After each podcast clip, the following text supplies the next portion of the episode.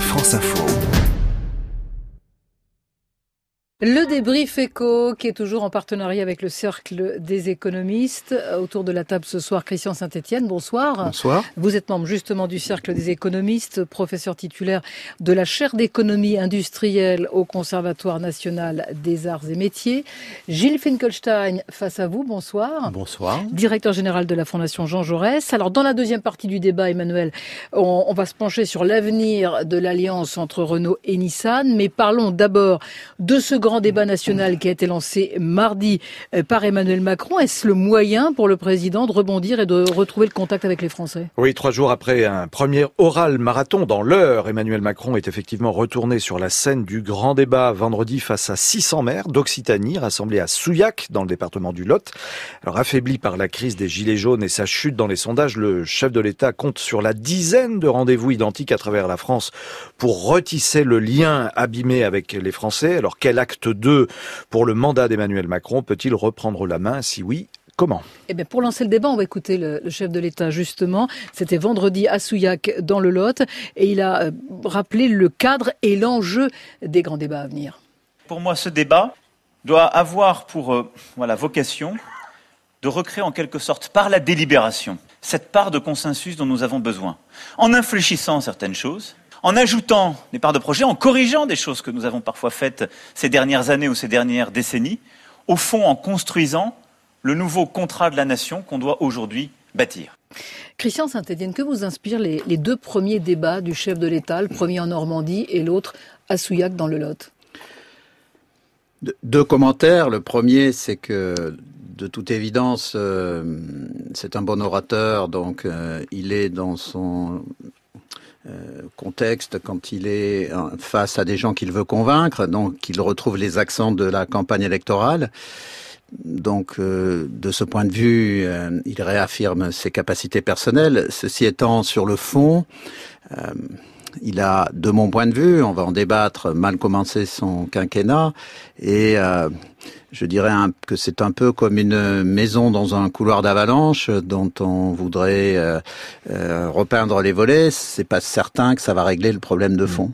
Gilles Finkelstein, même question. Vous l'avez trouvé bon, plutôt bon, plutôt mauvais je, Emmanuel je Macron. Je l'ai trouvé, disons, c'était un, un signe d'engagement très fort dans le débat, c'est-à-dire à la fois l'acceptation d'un d'un long dialogue. Euh, donc ça ça montre aux Français qu'il attache de, de l'importance à, à ce débat. Donc de ce point de vue-là, c'est bien. Je ne crois pas qu'il faille que ce débat faut dépasser la forme de semaine en semaine se limite à un dialogue d'Emmanuel Macron avec des maires ou avec des Français. C'est vraiment aux Français de se saisir de, de ce débat-là, euh, qui va jouer ou qui peut jouer, je pense que c'est ça l'objectif du président de la République, une espèce de, de rôle de d'ouvrir une nouvelle phase, nouvelle phase dans le conflit, nouvelle phase peut-être dans le quinquennat.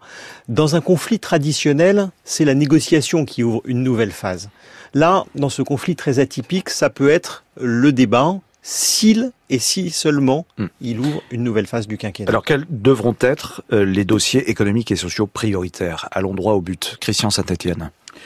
Il y a deux dossiers majeurs depuis une dizaine d'années. On pensait justement que Macron introduirait une rupture. Le premier, c'est un poids écrasant de la dépense publique, ce qui fait qu'effectivement, euh, euh, il a des difficultés à baisser les impôts, puisque par ailleurs, on a des engagements européens qui font qu'il faut limiter les déficits publics. Et puis, c'est pas seulement pour des raisons d'engagement européen, c'est qu'on peut pas euh, continuer de vouloir être une grande nation indépendante qui a une voix d'une certaine façon unique sur euh, dans, dans, les affaires du monde euh, et puis euh, être collé par une dette publique. Hein, la France a aujourd'hui son train de vie qui est largement financé par les marchés de capitaux internationaux. Oui. Donc euh, le paradoxe, c'est qu'on on rejette la finance, mais on se fait financer par la finance. Et l'autre point majeur où on pouvait attendre Macron, et malheureusement pour l'instant il n'y a pas grand-chose, c'est la réindustrialisation du pays, puisque c'est la désindustrialisation de la France depuis 15 ans. C'est pas, mmh. c'est pas, c'est pas arrivé avec lui. Mais on pouvait espérer que d'un jeune esprit d'une quarantaine d'années qui aurait pu comprendre l'importance de la chose, il aurait pris des mesures très fortes et pour l'instant on les voit pas. Gilles Filkelstein, pas tout à fait d'accord. Christian Saint-Etienne est, constant parce que vous auriez pu dire exactement la même chose il y a un an euh, ou il y a deux ans. Ce débat, il intervient dans un contexte. Et donc, moi, si j'essaie de, de, résumer ce qui me semble être l'enjeu pour le président de la République, euh, c'est d'honorer un devoir de justice pour retrouver le droit de réformer.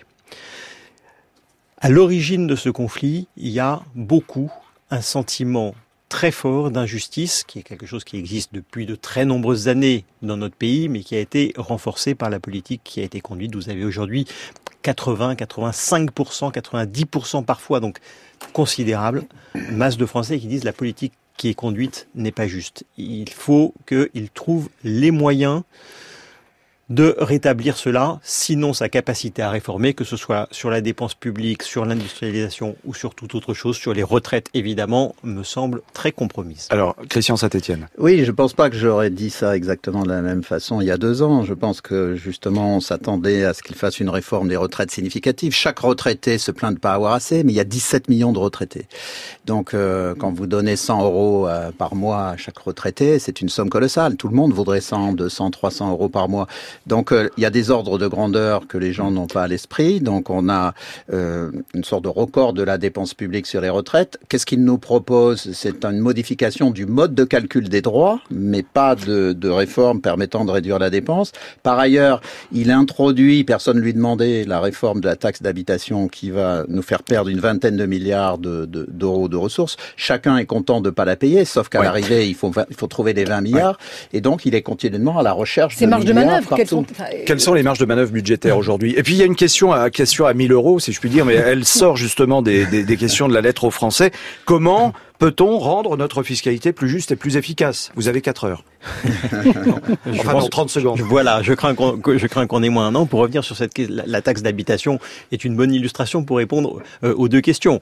Euh, une partie de la taxe d'habitation est en voie d'être supprimée, au-delà des 20% qui déjà ne la payaient pas. La question qui est sur la table, c'est les 20% les plus riches qui n'étaient pas prévus au départ, qui ont été rajoutés après, c'est 7 milliards d'euros. Donc c'est une somme qui est considérable Emmanuel Macron est dans une sorte d'impasse. Il lui est très difficile d'aller jusqu'au bout de cette réforme parce que utiliser 7 milliards d'euros pour les 20% les plus riches dans le contexte d'aujourd'hui, c'est compliqué et il lui est très difficile de ne pas le faire, à la fois pour des raisons euh, constitutionnelles d'égalité des Français devant l'impôt et puis pour des raisons bah de, de progressivité du seuil. Donc ça, c'est un des grands, des, un des grands enjeux de ce débat.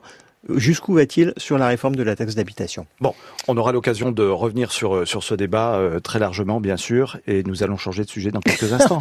Alors, on parlera de l'alliance Renault-Nissan dans la deuxième partie de ce débat. On va faire un point route, c'est important, c'est dimanche soir.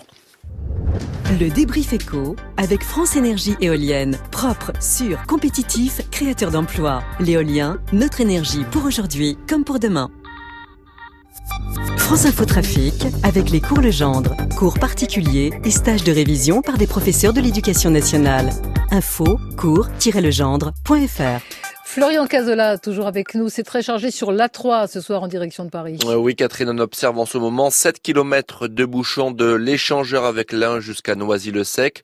Autre perturbation ce soir sur l'A86 extérieur. Un accident au niveau de l'île Saint-Denis engendre 5 km euh, et demi de bouchons à partir de la Courneuve.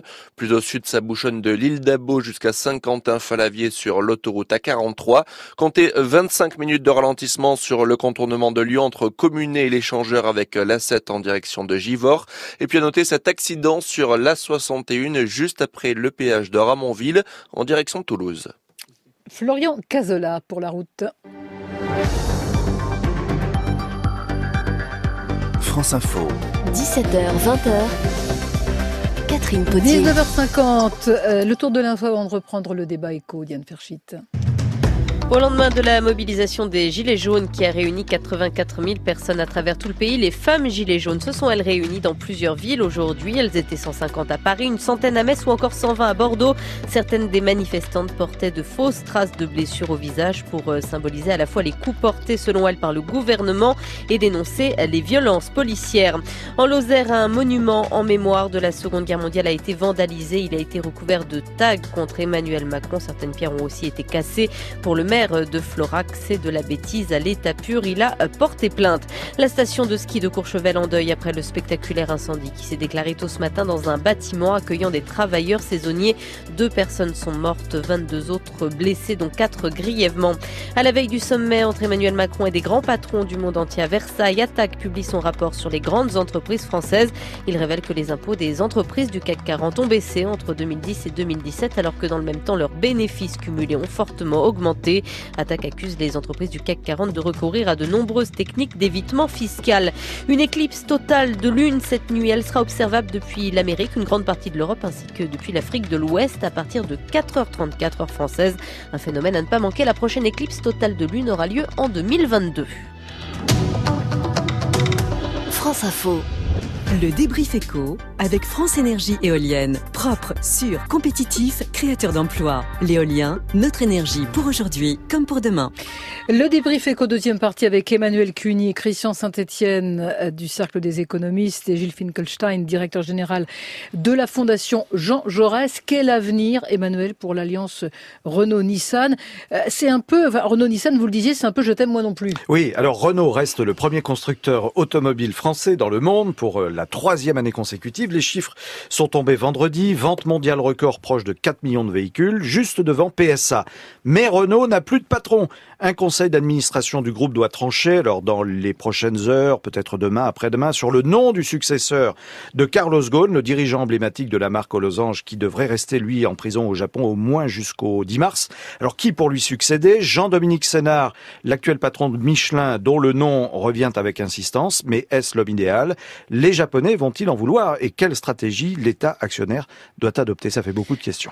Alors, ça fait beaucoup de questions. Ce qui est sûr, c'est que le gouvernement euh, s'exprime et Bruno Le Maire, le ministre de l'économie assure que l'État actionnaire dont vous parliez sera très vigilant sur le dossier Renault-Nissan. Il n'y a pas un jour qui passe sans que nous suivions au plus près la situation de Renault et la situation de l'Alliance. Parce que ce qui compte le plus à mes yeux, c'est que cette entreprise se porte bien, c'est que les salariés soient rassurés, c'est qu'ils sachent qu'il y a un pilote dans l'avion, c'est la gouvernance provisoire actuelle, et l'État actionnaire joue pleinement son rôle pour euh, veiller à ce que la pérennité de l'alliance soit garantie. Voilà ce qu'en dit Bruno Le Maire. Gilles Finkelstein, est-ce que l'alliance Renault-Nissan euh, peut survivre à cette affaire Carlos Ghosn? Je crois. Je crois que oui. Je crois que dans la première priorité est de retrouver une gouvernance pour cette alliance. Ce qu'a révélé la crise depuis, euh, depuis plusieurs semaines, c'est à quel point la confiance entre Renault et Nissan était dégradée. Vous disiez tout à l'heure, c'est un peu je t'aime moi non plus, c'est beaucoup je t'aime moi non plus.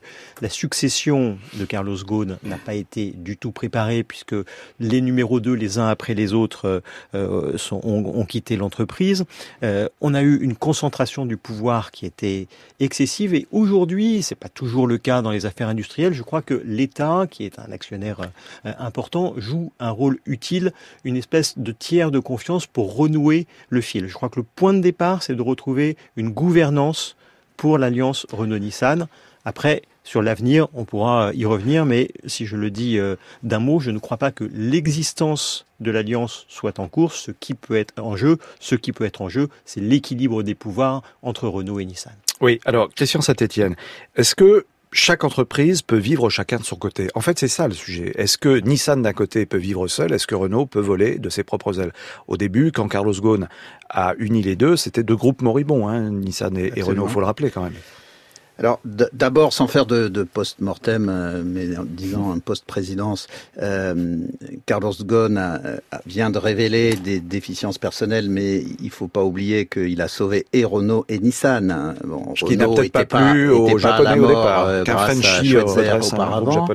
Mais euh, euh, Renault était en difficulté, enfermait beaucoup les usines. Il a, il a, arrêté, il a arrêté la, la dégradation de la production sur le territoire français. Il a relancé le groupe au plan international nationale et il a totalement sauvé Nissan. Donc là, actuellement, on est dans l'accusation très violente mm. sur ses errements personnels, mais il faut quand même pas oublier le travail stratégique exceptionnel qu'il a qu'il a fait. Parce que l'alliance permet quand même de faire des économies, 5 milliards par exemple de, de, de synergie chaque année. Et est-ce que en termes de recherche et développement, notamment sur la voiture de demain, est-ce que les deux groupes peuvent vivre vraiment séparément Et, c'est ça la, la, question centrale. Vous avez des transformations totales du marché de l'automobile. Vous avez d'abord euh, le développement du moteur électrique et puis de la voiture autonome. Euh, pour euh, la voiture électrique, c'est 15 à 20 milliards d'investissements. Pour la voiture autonome, c'est peut-être sur la durée pour installer des systèmes qui fonctionnent au plan mondial, peut-être 30, 40, 50. Donc chacune des, des, deux entreprises n'a pas réellement les moyens de, de, faire les deux ensemble. Les Allemands s'y essaient, mais la contrepartie, c'est une baisse significative de la rentabilité des grands constructeurs allemands qui pourtant dominaient l'automobile mondiale jusqu'ici en termes de rentabilité. Donc l'alliance Renault-Nissan Donc l'alliance Renault-Nissan est tout à fait nécessaire, à la fois pour faire des économies, comme vous l'évoquiez, mais pour porter les coûts de développement. Gilles Finkelstein. quand je disais l'alliance n'est pas en jeu, c'est parce que le coût, enfin elle n'est pas en jeu, elle n'est raisonnablement pas en jeu parce que les coûts de sortie pour les uns comme pour les autres sont déraisonnables. 5 milliards d'économies, vous l'avez euh, évoqué, quand on fusionne les achats, quand on partage les lignes de production, euh, les moteurs, les plateformes, c'est très compliqué d'en sortir. D'une certaine manière, c'est un peu ce que vivent les Britanniques avec la sortie du Royaume-Uni eh euh, de l'Union européenne. On peut sortir, mais c'est très douloureux et c'est très compliqué. En revanche, ce qui peut être en jeu, c'est l'équilibre des pouvoirs entre Renault et Nissan. Donc la gouvernance. Dans, dans l'alliance, donc la gouvernance, parce qu'aujourd'hui, on est dans une situation dans laquelle euh, Nissan est un nain politique. Renault possède une partie euh, importante du capital euh, de Nissan. L'inverse euh, n'est pas vrai, d'autant qu'il n'y a pas de droit de vote. À l'inverse, Nissan est un géant économique, même si, il faut quand même le souligner, Nissan va moins bien aujourd'hui. Les ventes dans toute l'Union européenne ont, baissé de manière, de manière importante cette, cette année. Donc, il y a quand même cette question sur la, Sur la gouvernance, très rapidement, chacun, euh, tous les deux, euh, est-ce que Jean-Dominique Sénard, le patron de Michelin, s'il est nommé euh, patron de Renault, est-ce qu'il sera accepté par, par les Japonais? Oui, sous réserve, que, sous réserve que très vraisemblablement, on sépare la fonction de présidence et de direction générale. il faut quand même des gens qui connaissent la société de l'intérieur. Thierry Bolloré a fait ses preuves, donc s'il reste directeur général, une présidence de, de Sénard. Mais attention, il n'y a pas que la gouvernance, il y a aussi le rétablissement des équilibres d'actionnariat. Ça, ça va être une négociation très complexe parce qu'il n'y a, pas seulement d'ailleurs l'actionnariat, mais aussi les droits de vote. En 15 secondes, je crois que c'est un, un, très bon choix parce que c'est à la fois un spécialiste du secteur et aussi un homme de consensus. Merci euh, à vous trois. Emmanuel Cuny, Christian Saint-Etienne, Gilles Finkelschal, à très vite hein, dans le débrief éco.